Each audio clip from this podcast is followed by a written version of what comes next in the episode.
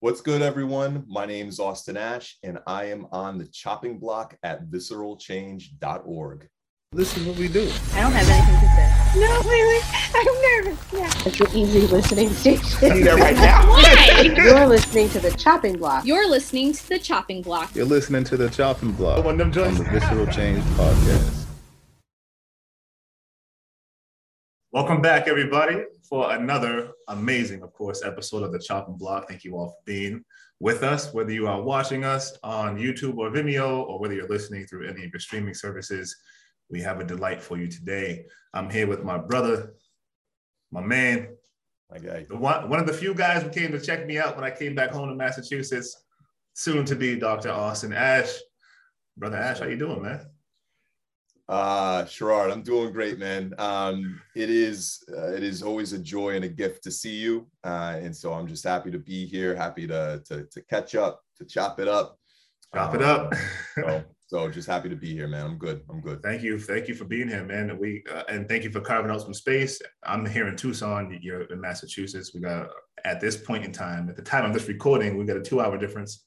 Um, so thank you for carving out some space. Uh, Austin, currently you are the, and it's a little bit of a lengthy title. You are the senior associate director, belonging and culture, diversity, equity, and inclusion at the Massachusetts Institute of Technology, Sloan School of Management. Is that correct? All right. yeah, that is precise. I've I've, uh, I've had my my fair share of lengthy titles as well, so I I get it. But you're also an adjunct professor at Bunker Hill Community College. Yeah, yeah, that is. Um, I'm happy to talk about that. That has been um, uh, such a joy um, Oh, yeah. to kind of have adjacent to my to my full time position is to teach at Bunker Hill, a great community over there. Without a doubt, we're gonna we're definitely gonna dig into that shortly. Um, but I want to kick it off just somewhat. Before I kick it off, actually, to to to the questions from the door, it's been a while, so so I, just got to ask you. Uh, I had another hip hop head on recently, um, who really really provided some good insight, Dr. Eric House. Um, and I got to start with you the same way I started with him. Okay. Uh, what's your take on the current state of hip hop? Oh, I thought you were going to ask me for a top five or something. I Uh-uh. thought you were gonna play softball. Um, what is my current? I uh, you know what do I think about the current state of hip hop? Um, that's that's murky waters, um, but not as murky as we think. I think the current state of hip hop is very healthy, um, and it, it depends on what you what when you say hip hop, right? Are we talking about music? Or are we talking about the culture as a whole? Good, yeah. right? So if we're talking about music, I still think it's healthy. If we're talking about the culture, I still think it's actually healthy. The music is different though, right? Like we are sonically, we are um, we are faced with the challenge of being prescribed like certain music um, uh, through radio, right? And Mhm. so radio has its own agendas in respect to what they play, um, how frequently they play it, and what messages they're trying to send out. And and I don't listen to the radio uh, that much anymore because the messages that I'm hearing don't reflect the the core of what hip hop began as, Right, which right. right, which is um, sharing our narratives about our lived conditions. Yes, Um, yep. Right. Um, truthfully, like there's still some of that, right? Like some of that stuff breaks through. Um, however, I don't think that is on main uh, as a, a dominant presence on mainstream radio like it used to, like Right. in the 80s and 90s when Hot 97 and Right. West Coast, like like these pillars of radio um, and pillars of hip hop were, you know, doing their due diligence to share the message. Right. With that said, um, so mainstream hip hop is kind of what everyone hears. Um, however, I think, you know, to use the analogy of crate digging, I think you have to dig in the crates to to find out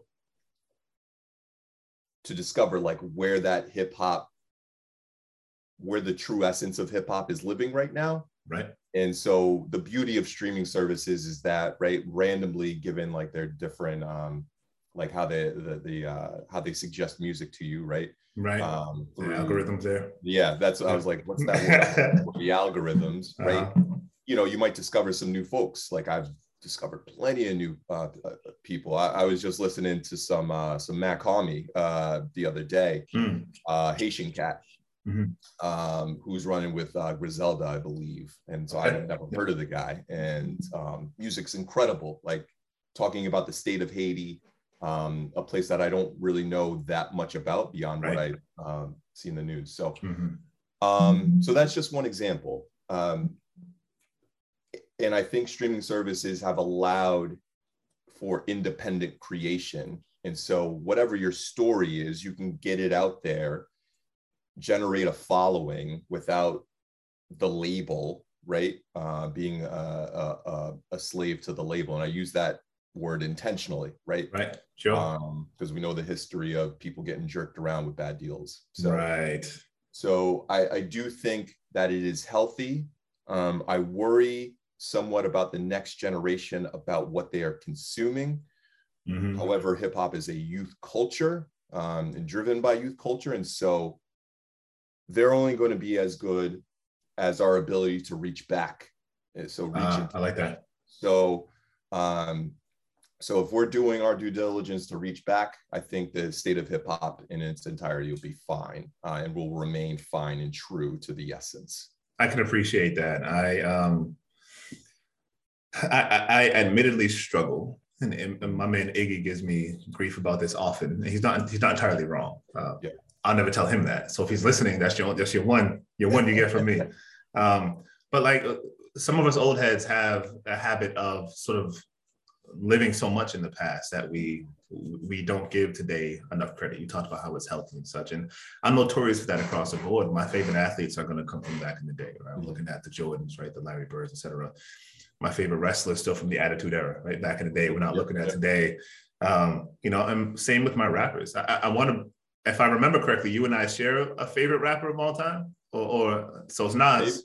Nas, yeah, yeah. Okay, yeah, yeah. yeah. yeah yeah so right and and you know for many of the reasons you talked about you want to talk about someone who not just stated it but eloquently stated what was going on around him in, in story mode and um, somebody who if was given the quill if you will i think could also uh, you know today put out something that was um, uh, revolutionary Mhm. in a way that moved younger folk if that was something he was he was driven to do right so there's a lot there's a lot to unpack in there and we'll we'll come back around shortly when we talk a little bit about some of the classes you're teaching or at least one of the classes you're teaching um, but let's go back to the beginning a little bit Yeah. born and raised in connecticut west haven um, uh, i looked at the population at least as of 2021 Mhm. uh, and we see that west haven is 63% white Mhm. um, and 20% black by contrast with those two particular identities. Mhm.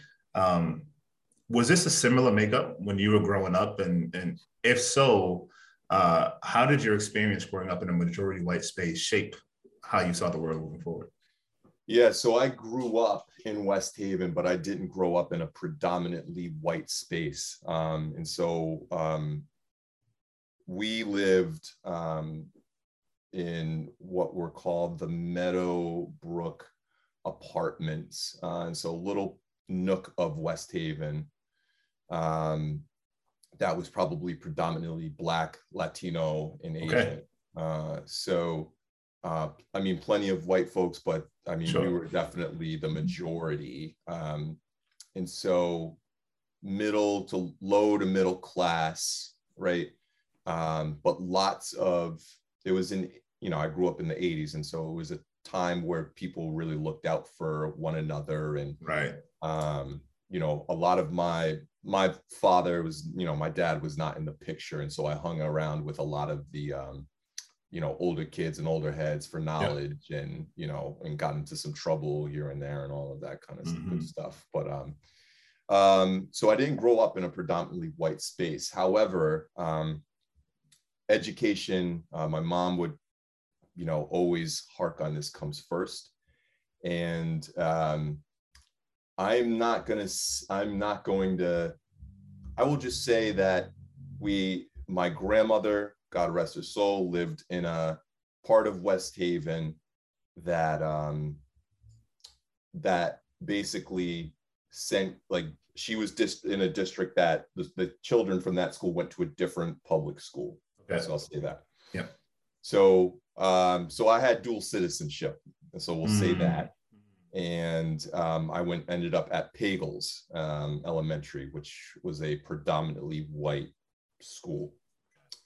Um, and I talk about some of this in my research. And so growing up, you know, and I was before we, you know, got on, I was talking about Du Bois, right? And that double consciousness, right?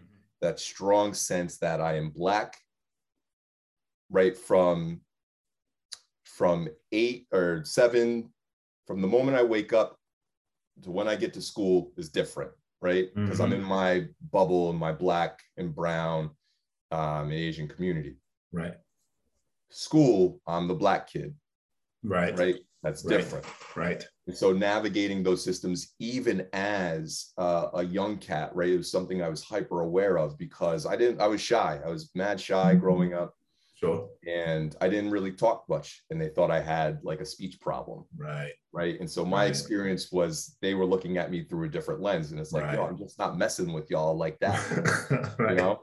Yeah. Um, and so my experience was different because of that. Um, and over the years, um, there was a, you know, you uh, I seriously had to wrestle with like, does being successful mean being closer to whiteness, right? Is it an a pro- is it a proximity thing?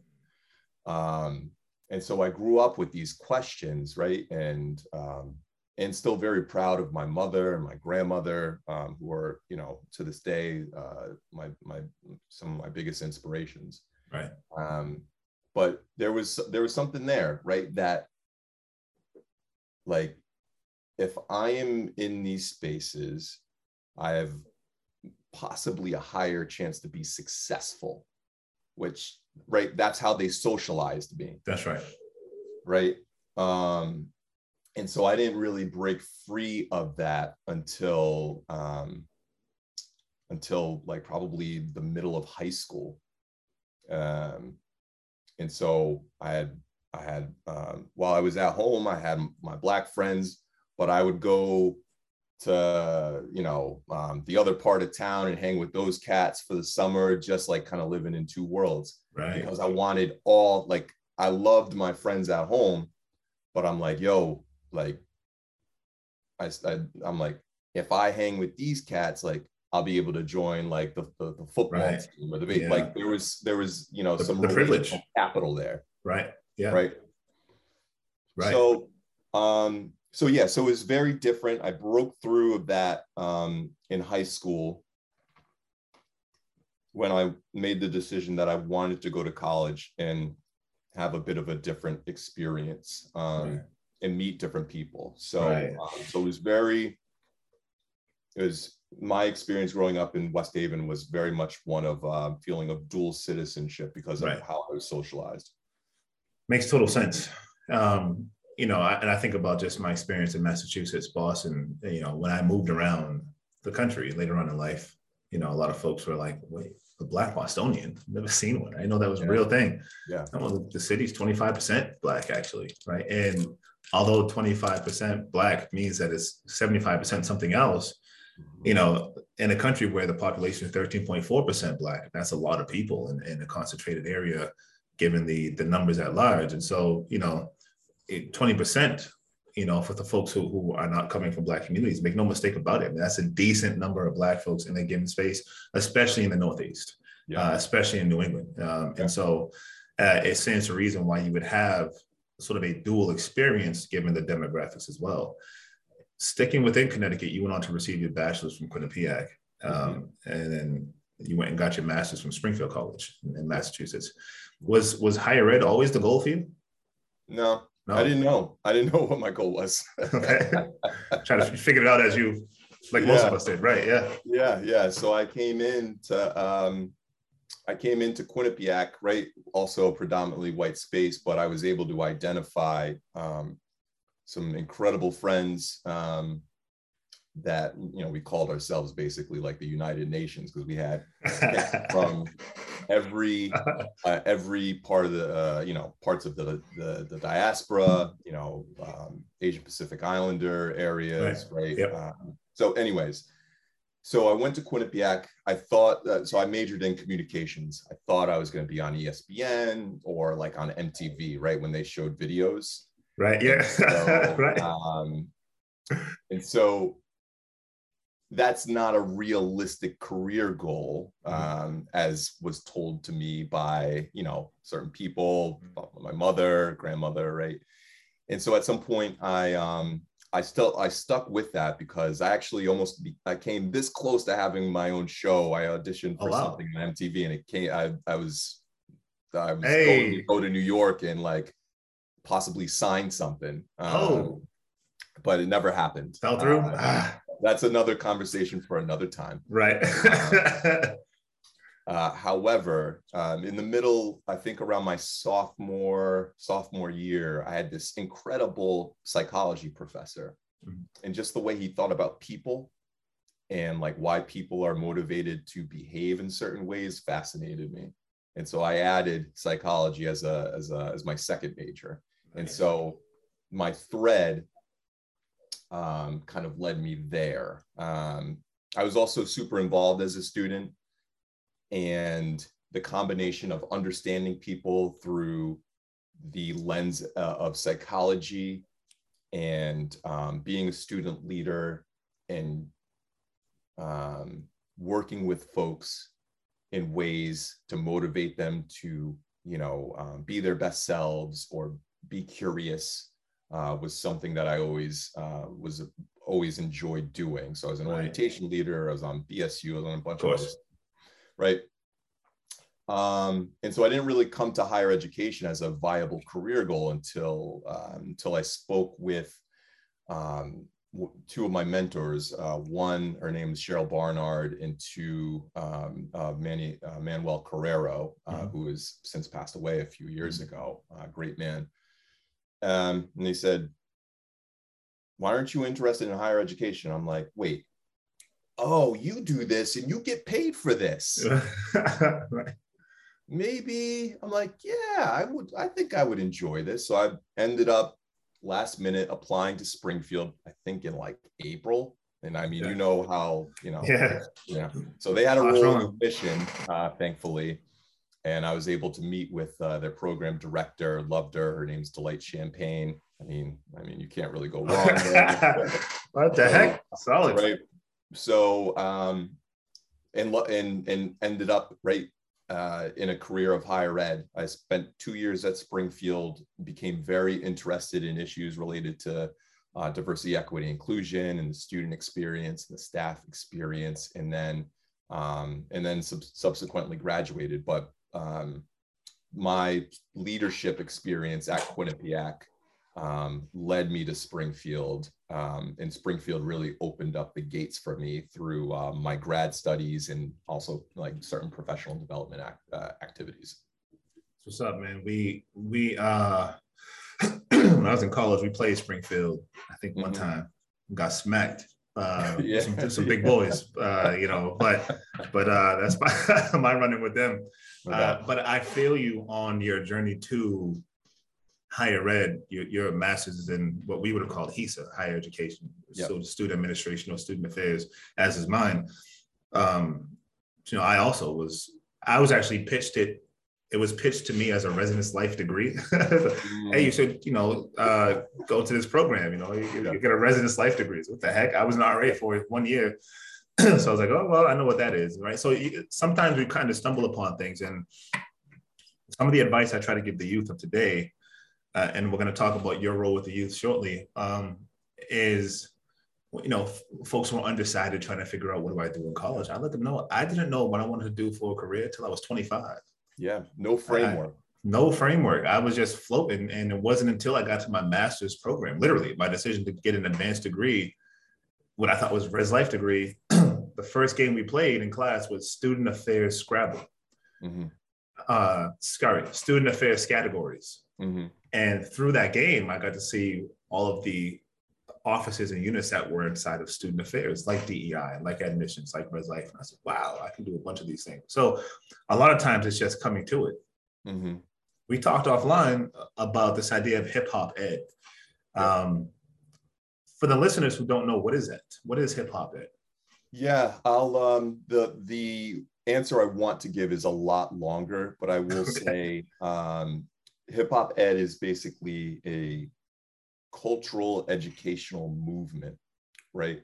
That um seeks to introduce elements of hip hop, um, all the cultural elements of hip hop, right? So not just MCing, DJing, uh, breaking, graffiti, um, and knowledge of self, right? Mhm. But also um, ways of speaking, ways of being, ways of knowing, ways of dressing, like, you know, anything that has to do with hip hop, incorporating those elements, right? How we understand ourselves uh, through a hip hop lens in uh, into the field of teaching, right? Right. And so looking at content, but also looking at pedagogy, right? Yeah. And and looking at ped- making decisions on pedagogy and making larger des- decisions about the curriculum and and um, uh, in a lot of ways um, and historically hip hop has been described as kind of a culturally relevant or culturally sustaining approach to teaching Mhm. um, and now it's be kind of come it's it's kind of become more than that because it informs um, how we build relationships with students um, how we view our institutions how education could be constructed to be a especially important uh, for these current times as a tool of resistance for Yes. students Yep. um, and so so i'll say that right it is incorporating hip hop culture in ways that um, displace what is a historically problematic educational system um, the research a lot of research for hip hop ed um, the foundation has been laid in uh, K through 12, Mhm. right? And so, and, and has now evolved to incorporate um, more things, right? Uh, higher education is probably a, a, um, a, um, a growing area of, of interest, but still heavily rooted in, in K through 12. Yeah, without a doubt. Um, even when you start talking about policy as well, my uh, my PhD, the program is education and leadership and, policy, and within that is a lot of discussion around K twelve. They try to go to K twenty, but the, that K twelve element is there, which is which is important, which will come up shortly. Um, talk about your research a little bit. You examine, and I want you just to expound on this for me, but you're you're examining sort of the experience of Black faculty um, that practice hip hop in higher education, and and sort of trying to engage what that approach means in terms of, as you call, sort of uh, emancipatory power. Yeah. Expand on that a little bit for us. Yeah, so I mean, this is this is all all this stuff is connected, um, Sherard. The the stuff that we've been talking about, right? Um, this dual citizenship idea, this double consciousness idea, right? So, um, socially, um, the so the cultural systems that I have navigated and survived, right? Right. Higher education, graduate education, um, even um, working as a professional. Like all these spaces I've worked in or been in have been predominantly white spaces. And so I'm going to tell you a story about kind of how I arrived at my research, right? Please. And kind of what it is. Please. Um, so I didn't, I wasn't aware of how powerful white dominance, uh, whiteness was working on me as a professional, right? And so for years, you know, I've worked at a number of institutions. I've been in higher ed for probably about 15 years, give or take.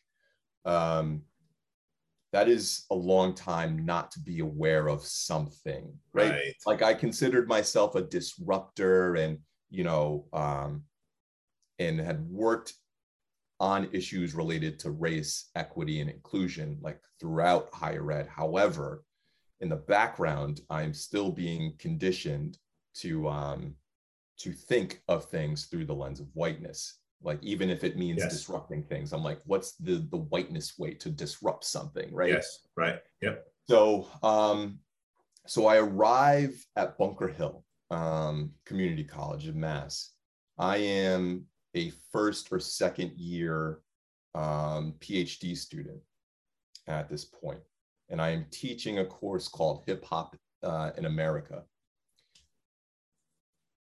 so you know i'm excited about the coursework you know i got a whole syllabus planned everything is great. I'm like this is going to be the best class these students ever have. Like that's what i'm going in thinking right? Super prepared. Uh, we have a good first class. I'm like oh, you know kind of warm and cold. Like you know some students really excited about the content but you know some others weren't. And then two three weeks go by and i'm like yeah i'm really not getting um, interaction with like a significant piece of the students right, Right, so i'm thinking of deeply about this. I'm like why is this happening? Why is this happening? Um, i'm like well they must be disinterested. And then i came across um, i was i was uh, you know trying to find my dissertation topic right? Like what's the problem i'm looking at? So i was looking at um, some work by um, Django Paris and Samy Al- Al- Alim, um, or Alim. I, I forget how his name is, last name is pronounced, but um, they're doing some research in culturally relevant, uh, culturally sustained pedagogy, along with some Ladson-Billings and bell hooks. Like I'm reading through this, Sure. right? And so I had this moment. I'm like driving in my car, thinking about the class, um, like on my way to my next class, my fourth class. Like, Man, these students. And then I'm like, Yo, I'm the problem. I'm the problem. Dawns on you. Yeah. So I'm sitting there thinking about all of the things that I've been reading, right? Um, centering the student, centering the student's culture, the importance of translation, the importance of liberatory classrooms, right? For you know, um, you know, Paulo Freire stuff like Oh, yeah. cultural circles, right? All of these things. I'm like, I'm doing none of these things in my practice, right? So I I pull up um, to the class, and um, I'm like, what am I? You know, now you know I'm still in the rel like I had a revelation, so I'm like, Right. I don't know what to do. Right. Sitting in my car, um, I'm like, what am I gonna do? Like, how am I gonna approach this? Um, and um, I did two things differently, um, just to start off. Yeah. I um, I walked into the classroom, and I would try to call the class to order because I thought it was disordered, right? The students are having conversations, they're building relationships. I see that, you know, prior to this, like as y'all are getting in the way of the lesson. Um, however, what I needed to know is that they were doing the work of building relationships with each other, uh, right? And it's it was my mistake not to jump in and lean into that, right? Reimagining the pedagogy in some senses of, of a classroom, how it should be Yeah. conducted. Right. Wow. Okay. So so I don't call the class to order. And then, right, like at some point, like 10, 15 minutes later, um, right, And Bunker Hill is the most diverse place I've ever taught at slash worked at. Right. So like, like, yo, how come you're not convening the class? I'm like, I had a copy of the syllabus and I threw it in the trash. I'm like, yo, um, my bad. Listen, so um, and I was just honest with them. I'm like, um, you know, because I come in as you know, I used to be a graffiti writer, all these things, and so I was, I had marketed myself in ways that was not reflecting the way that I was teaching, Right. right, or how I thought I should teach. Um, and so whiteness was working on me, or what I thought I had to be as an academic was working, Mhm. right? And so I said, we're going to do this collaboratively. Collaboratively, what do y'all want to do with the next like six or seven weeks of this class? And long story short, uh, Sherrod, like things got infinitely better, right? They were more engaged. Sure. I had more material on relevant topic on topics that were relevant to them, um, artists that were relevant to them, And then that gave me energy that they had energy. So I'm like, let me dig for different stuff, right? Let me discover some things.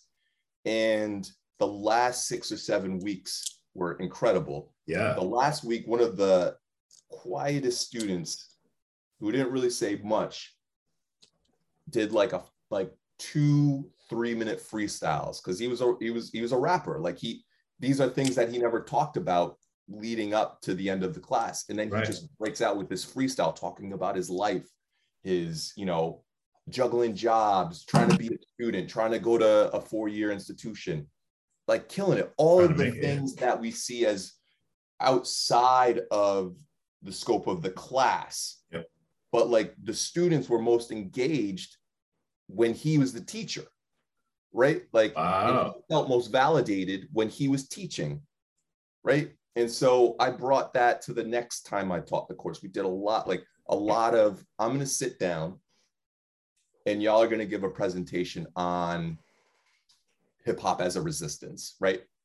Teach the class right? Giving them a framework right because that's Yep. my responsibility but letting them share like share the knowledge that they bring into the classroom and so my research looks at what happened to me right Ah, and yes. and asks the question does this happen to other black faculty um, at in higher education Yep. and i'm specifically interested in um, in faculty that practice hip hop ed if hip hop ed was like a response or um, kind of uh, like they went into this originally with like this approach and like how hip hop ed um, has the power to free us from the constrictions of what we think teaching, good teaching, and what good scholarship and good um, research is. Uh, Right. So,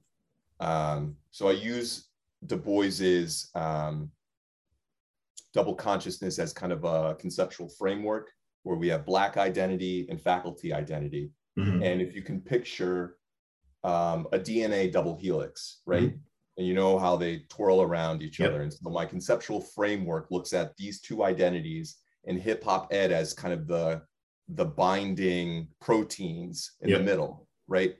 A pedagogical bridge between the two um, identities I like that. and over time do those two identities become more of a straight line because uh, and and thanks to hip hop ed like because you are you are teaching from an epistemological framework um, that reflects who you are culturally um, the legacy of your ancestors Mhm. And decenters whiteness um, and centers collaborative learning and liberatory practices and practices that are meant to emancipate people.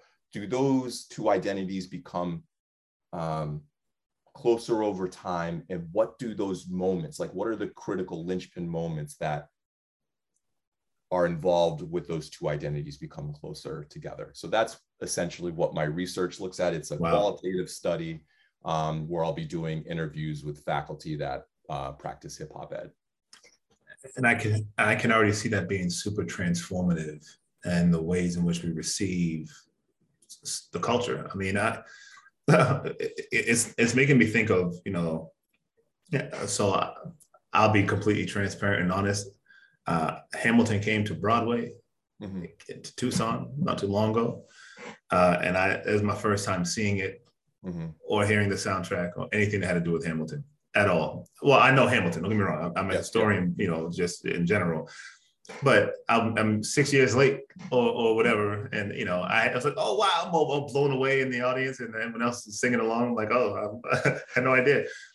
I'm not a huge musical guy, but I had a feeling I was going to be able to connect in one way or another because there's a hip hop element to it. And the Mhm. fact of the matter is, um, I was able to gi- digest, even if I wasn't, you know, versed to a degree in, in history and in, in legal studies, et cetera, I would have been able to digest the message just because it was presented in hip hop form, really, uh, in a way that I was able to, to have access to. I had a conversation yesterday about some of these things. And in order to, you know, when we talk about some of the disparities, remember, we're also acknowledging that there's an access point that folks need to have Mhm. or that folks don't have that's causing these disparities. And maybe one reason why someone can't understand the materials is because it's being presented to them in a language, if you will, that does not resonate.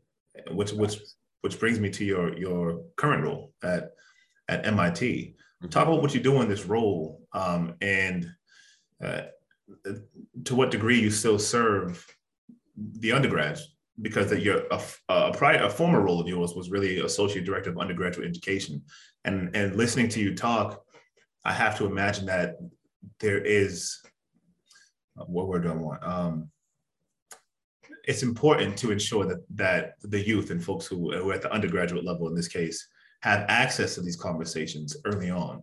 Um, now, uh, my question to you was, what do you do in your role currently, and then how much are you still able to work with undergraduate students? Yeah, so um, I'll answer the, the first question first. Um, so my role really is to um,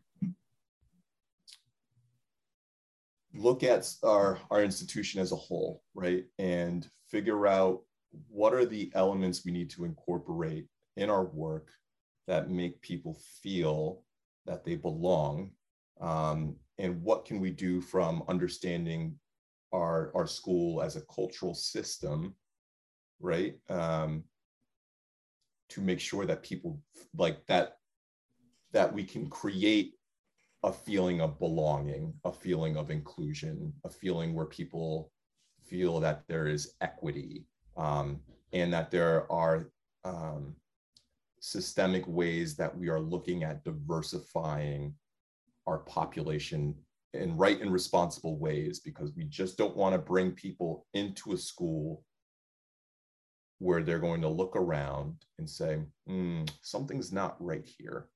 Um, or it doesn't seem that they're working on anything um, that is related to equity and inclusion and anti-racism and, and, and you know and all of these things right.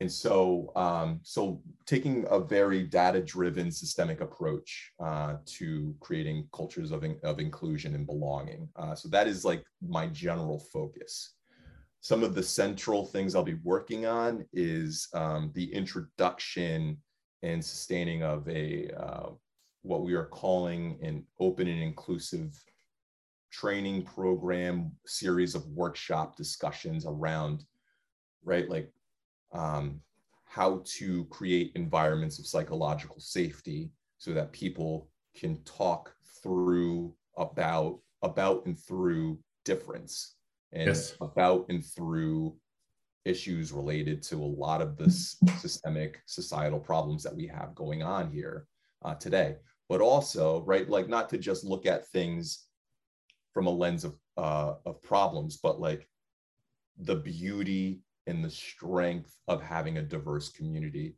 the fact that we're smarter together when we are more diverse right um, Right. so um, so the training the series of workshops will look at that. Um, how do we create that?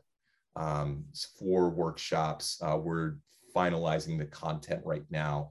Uh, and essentially what will happen is that people will go through this training and then um, will be able to actually uh, be, become the trainers and right so it becomes an embed embedded fabric into the sloan experience where we have uh, ambassadors for this process and Yeah. we can say this is who we are and if you want to be part of our community here is some here is a four part experience where you can learn about how to successfully how to be successful here and how to create successful relationships. So um, so that's the ethos of, of the work.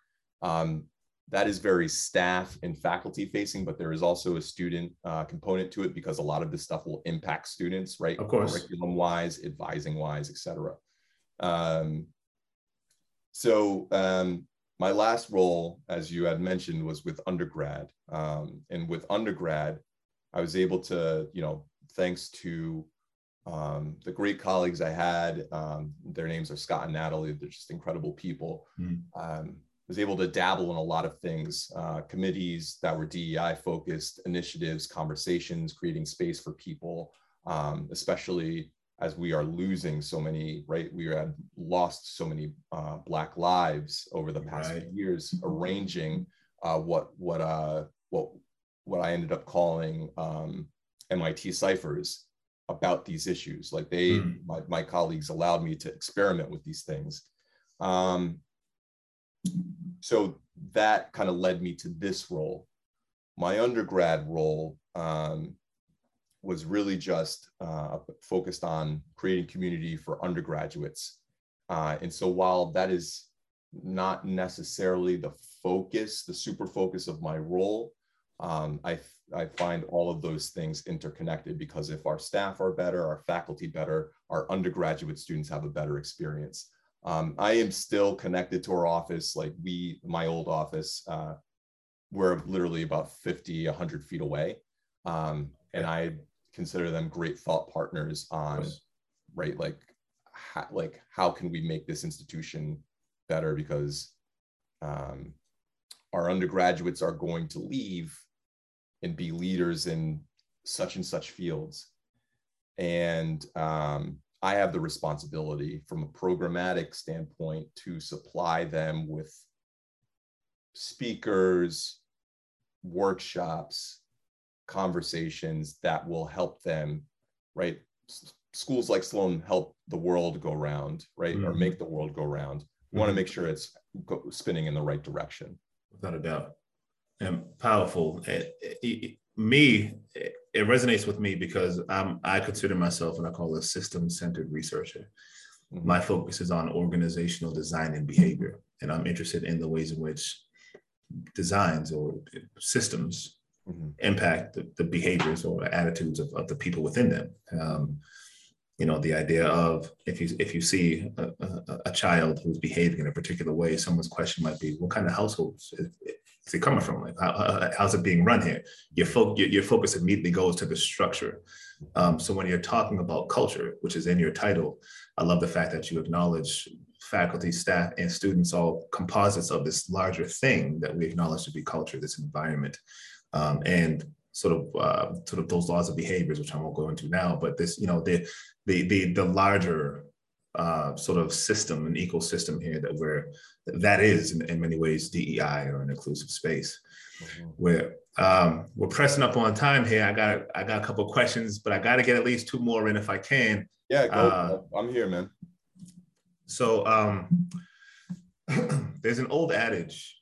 Let's see if I want to start. There's an old adage that I'm I've I'm fond of. I've come across in the work of DEI. I use pretty often when I try to highlight racial issues, and I'm sure you might be familiar with this as well. This idea of uh, once we resolve race, everything else falls in place. Mhm. Uh, it's especially unique to the U.S. because of how latticed race is into the fabric of who we are Mhm. in, in terms of uh, the country's founding on paper, right, in framework in 1776 and on. I'm not necessarily talking about beforehand when we're talking about indigenous land, although that's a part of the conversation as well. But to keep it within context, earlier you talked about, or you alluded to, uh, maybe what I should say is what I what I gleaned from what you were saying was the importance of of naming things uh, systems or structures that are problematic as a way to not engage in a Eurocentric approach to doing Mhm. to doing the work or to dismantle. I guess my question to you is how much of the work of or how much is the naming of diversity, equity, and inclusion, Mhm. how much does that actually get in the way of real racial and social justice work? When you when you mask it under DEI, is that a white way of going about what we Mm, need to be doing, which is like racial and social justice work? That is a great question, Sherrard. Um, I think um, I think one of the critical things um, in social justice work um, is the is the art of translation. Um, I really do, and I think we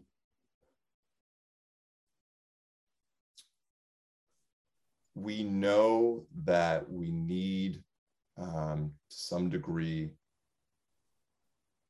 the the capital and power and influence and ideas you know not to reframe everything uh, not to reframe the efforts of the people uh, people of color like us who have been working on these problems for so long. Um, but we need white people right? Mm. Um, to work on this stuff with us and to use their capital when it makes sense and to speak with us especially if they're labeling themselves as advocates and and you know allies and these things right so we need them to do that Mhm. especially since they have just numbers wise certain seats at the table that we do not have representation at yet Right. um and so if if framing things in like using the word dei versus anti-racism or you know decolonization um or right like critical race theory right, Right. we need to be i don't want to be however in certain cases we need to be bridge builders and Sure. translators Sure. and so if that's going to get somebody over the bridge then i'm okay with utilizing dei to describe all of these other things that are more poignant and and more specific Sure. um, and then making those specific connections to anti-racism, critical race theory, um, what it means to be an ally, uh, what it means to be a disruptor, um, as we move along, right? Reach and teach, reach and teach, as I as I was referencing others. Right. We need to reach these folks first. Um, however, I do see the DEI as a term being problematic um, because people can just say, "Hey, we've got a DEI office." Like, check. Check. Right. Yep. Mhm. Um, and so, um, and so, if we and and so that the the the the mistake that is made there is that they don't pay attention to, right? A lot of companies, organizations will focus on diversity. Um, so that is that is numeric, right? Sure. equity is policy, right? We can frame policy, we can do that. That is very, that's non nebulous ish or less nebulous. Mhm. But inclusion, like the feeling that you belong to a place, is a little different. So, like, I think inclusion is the apex, right? That is where all of this stuff is driven. And so, um, we need to remind our peers, our friends, our people that like inclusion is like that's the goal. It's not just three uh three things that have equal relationship to one another. They're definitely related in my eyes, Mhm. right? But inclusion is the goal, right? And so anything less than that, I think we're falling short. And I do think, right, there are certain organizations that are like, yeah, I'm really interested in this diversity work, but Right. uh, you know, inclusion, whoa, yeah, I'm not about that life, um, right? Because that means I need to change my behavior, right? And so conversations that um, I've had with colleagues, past faculty, you know, you know, we can talk about recruiting, right? And oh, there's just not a pipeline, or oh, we found, you know, a few folks. Oh, you know, the process is that you know we're we're doing blind resume reading and every you know all of that. Like that's you know also I have a whole TED talk on not Right. official, but whole TED talk on, like, on Right. Right? Because if I don't know if that that last name is Johnson, right? Like I don't know if that person's getting in, right. right? Yep. So, but Mhm. you know, that I kind of digress. Inclusion is the apex, and we need to bring that to the center so that it is not just. Um, it should be IDE or DIE or not DIE. That would be a little different. Uh, you get what I'm. You get what I'm saying. You sound a So- lot like me. Yeah, yeah, yeah.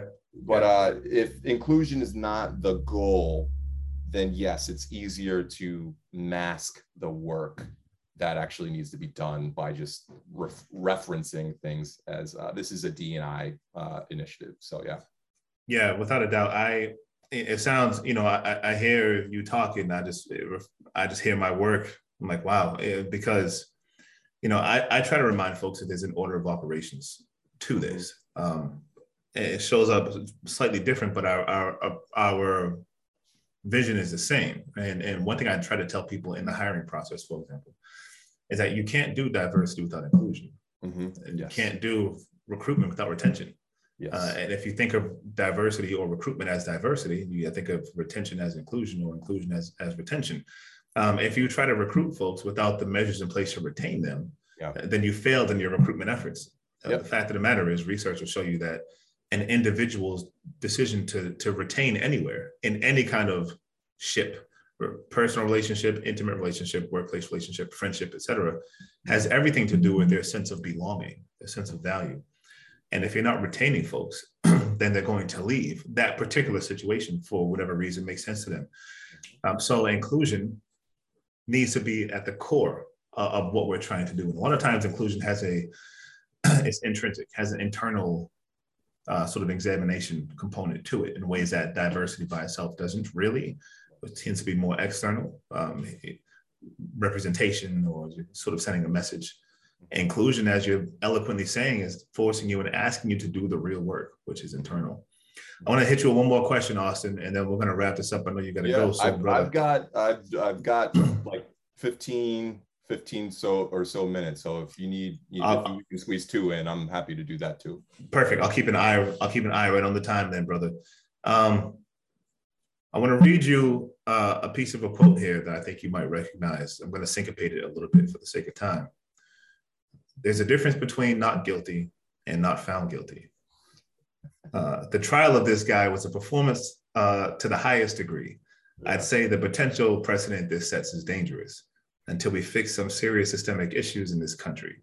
Yeah. November 19th, 2021, Facebook post by yours truly, Yeah. Brother Austin Ashe. Yeah. Uh, this was in reference to the Rittenhouse case. Talk to me and to the audience a little bit about what was on your mind when you wrote this. Um, and what do you see as the largest systemic, cultural, and social implications in what you referenced? So, um, oh man, I didn't know you were gonna pull out all these receipts, Gerard. Um, but I expect nothing less, right? Um, what that quote represents is, um, right? It is very emblematic of so many things that are going on today. So, you know, we can talk about privilege, right? And and um, the ability to see someone just because of what they look like, and you know, he was just protecting himself, you know, or he seems like a nice boy, right? Mhm. Um, and the people that will cape for them, right? And call this person a hero and give him interview times. This person murdered people. Yeah. Yeah. Multiple. Multiple people. Yeah. So, um, however, we live during a time, and this, I mean, not during a time, this has been his, historic. Right. Where people are consciously making the decision to not fi- find somebody responsible um, for the injuries that they have caused when they went out looking to injure folks, right? Like, and so in the disparity, right? Like, I don't want to get into the trope of like, right? But I have to. Like, if this person was, if Kyle was Puerto Rican, or if he was black, um, if he was from, you know, um, Haiti, right? Like, right. this story ends very differently Yeah. right? we dehumanize him we call him a monster we talk about um, you know what's wrong with him instead of right the things that we should be talking about why is he able to have an assault rifle walking down a street at a protest where he is obviously seeking to be an agitator right? Across state lines right? So so um right so it you know again and again we need to realize that we are working against a system that is choosing choosing whiteness first Right. um, because the i mean like take the judge for example oh my god like Mm, that's right. um, right Yeah. so many right from the judge like how we appoint judges needs to change how we enforce cross state line crimes needs to change how we think about loss of life um, needs to change yes. And and we don't talk about enough right that the people that lost their lives weren't people of color Mhm. right they were white so like like y'all can get it too Right. Right. Yeah. like, right. that's what That's I the message. people to understand Yep. right like y'all can get it too and we need to work together to dismantle some of these systemic issues gun control um, how courts operate and appoint judges. Like that the the the the, the trial was a bit of a circus. Uh, and so um, but these are all cultural systems that are embedded in the fabric of this country. And it has been whiteness preserving white like the white right to preserve life first. Above everything else. Um, and so we need to work on those things Wow, that was powerful. I can appreciate that big time. It leads me to, because we have the time, my final question for you. And I want to thank you again, Brother Austin, for taking some time out. Um, I know you're in a pinch, and I, I really am grateful for you. Um, take this one wherever you want to go. Um, I was brought into conversation recently. I cannot for the life of me remember with whom or or when even. But the point the person was making was that integration has happened and is happening in many ways in the US. But it occurred and or is occurring without any real recognition or acknowledgement of the harms that existed before integration. So that led to integration and and engaging in it. I'm going to ask a very stark question here. But is or was there actual real value in a segregated society for Black people? Hmm. And let me let me let me let me couch this a little bit more. Yeah. My mentor, one of my mentors, Dr. Eddie Moore Jr., one time showed a slide of all of the historical Black folks we know to be our leaders in, in, in cultural history. And he asked one question: What do all these folks have in common? From Dr. King to Malcolm X to Du Bois to James Baldwin to Toni Morrison to Nikki Giovanni, you name it. And the answer was they all were educated in a segregated society. Mhm. So I pose the question back: Is there value in that for Black folks?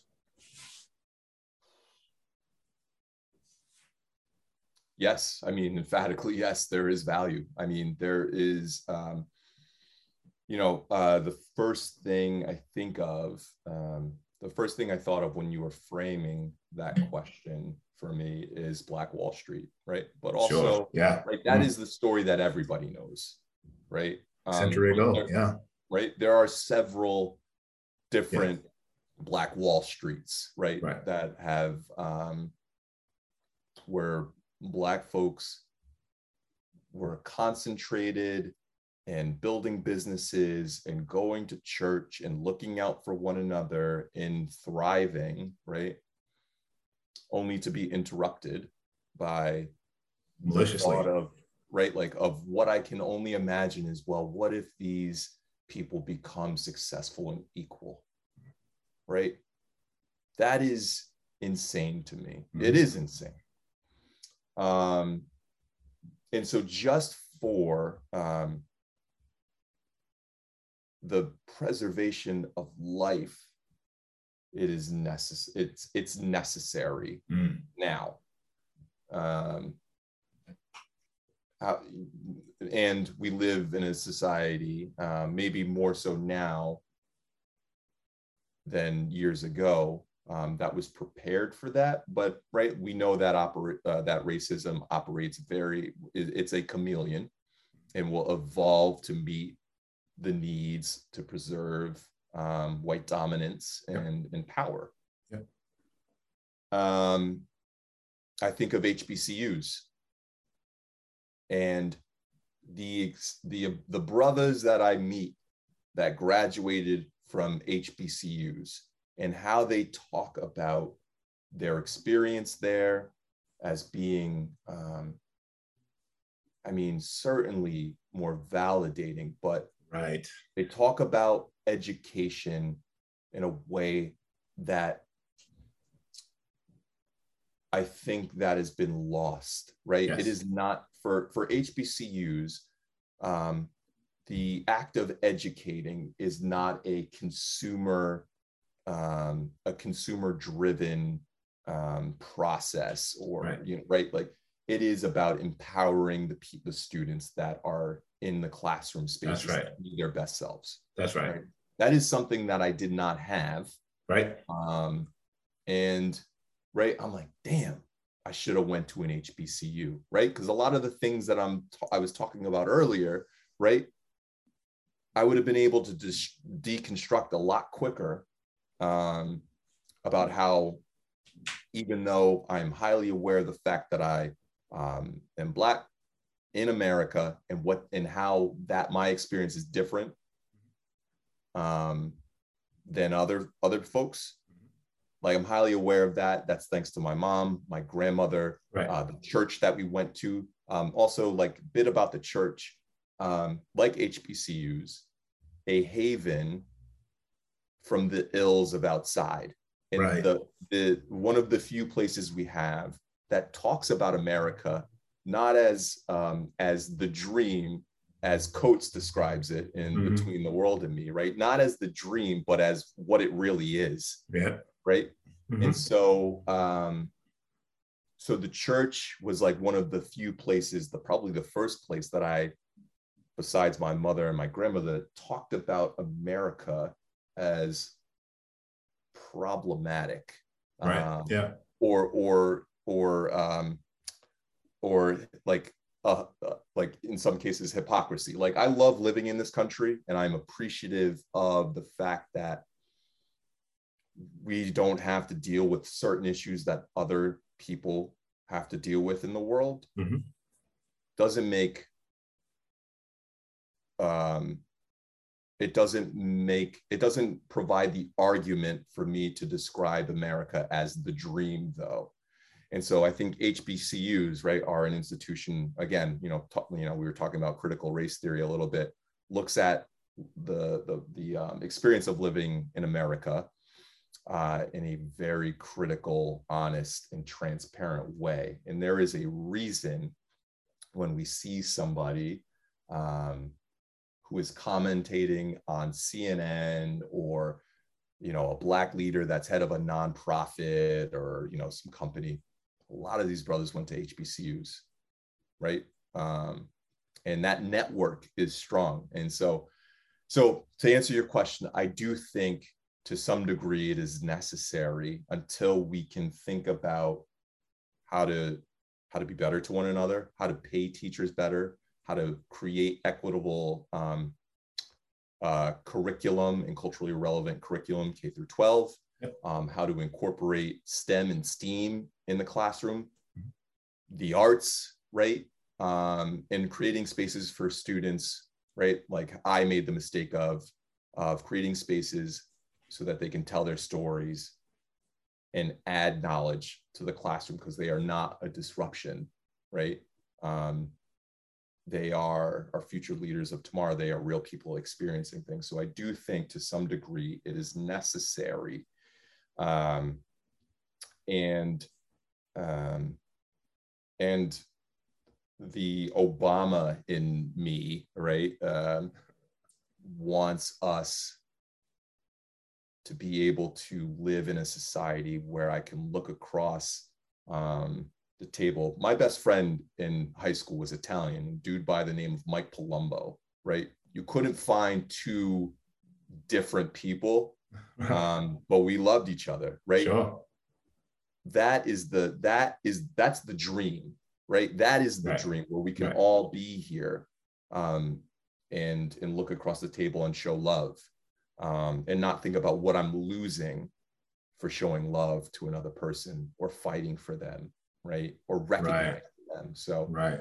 um, so I do think it's needed um, in in a lot of ways, and I'm still fighting for something a future that I may never see that my son may see, right? Yes. So he doesn't have to worry about being pulled over, or he has to worry less about being pulled over. Right, Right. right. Which is, I, I couldn't agree more. Is absolutely the goal of being able to live in yourself, uh, your complete self.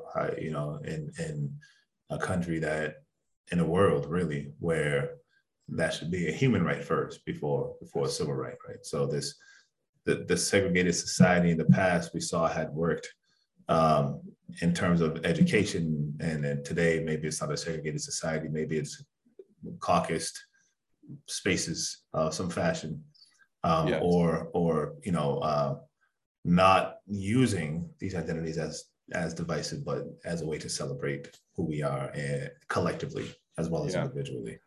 One of the before we head out, Sherrod, there's one thing. Um, there's one been one powerful thing that is that I'm in- incredibly grateful for, and so I just have to mention it. Please. Um, so living in Boston, right? Uh, you know, I've lived here for a, a nice chunk of my life, and so Boston has its history, right? Mhm. Um, Boston is also experiencing a bit of a renaissance where Yeah, more people of color in positions of power, in- That's right. whether it be politics, um, nonprofit spaces, and education. There is a tide turning Mhm. so we need to keep our foot on the gas. And I think what, to your point, what has made a lot of this possible um, is the caucusing, right? Meeting in, meeting together across disciplines, across industry, and figuring out, right, like how do we help one another? Um, I think that is incredibly important. That interdisciplinary thinking of, right, this is not just me with my company or me trying to do right and get money for my family. It's a cultural system that we need to work on together to break. And so, meeting in, you know, meeting at the church, you know, as a metaphor where we can feel safe to call things out and build together, I think that will be the linchpin of continued progress in cities like Boston. Without a doubt, uh, without a doubt. And I, I can really appreciate you stating that and acknowledging that shift that the city's gone through. Awesome. Before I let you go, uh, how can people get in touch with you, man? Any uh, websites, hashtags, ats on social media, publications? Yeah. Um, I mean, LinkedIn, uh, LinkedIn uh, dot com. I think the forward slash me Austin Ashe. I think that Okay. is the. Uh, I think that's the link. Uh, you could also find me on Twitter uh, at AAA. So that's my three initials: AAA. S as in Sam, H as in Harry, E as in excellent. Uh, so at Twitter. Um, so that's on Twitter. Uh, and those are probably my two preferred methods of communication. You could also email me at aaa she at mit.edu if you want to talk any of this education stuff. So Perfect, brother. And I'm sure we'll have a lot of folks interested in hip hop ed specifically as we engage more. All right, y'all. Thank you so so much for joining in for today's session uh, on the podcast. Here we are with the chopping block. Sherrod Robbins, Austin Ashe, you with the chopping block on visceralchange.org.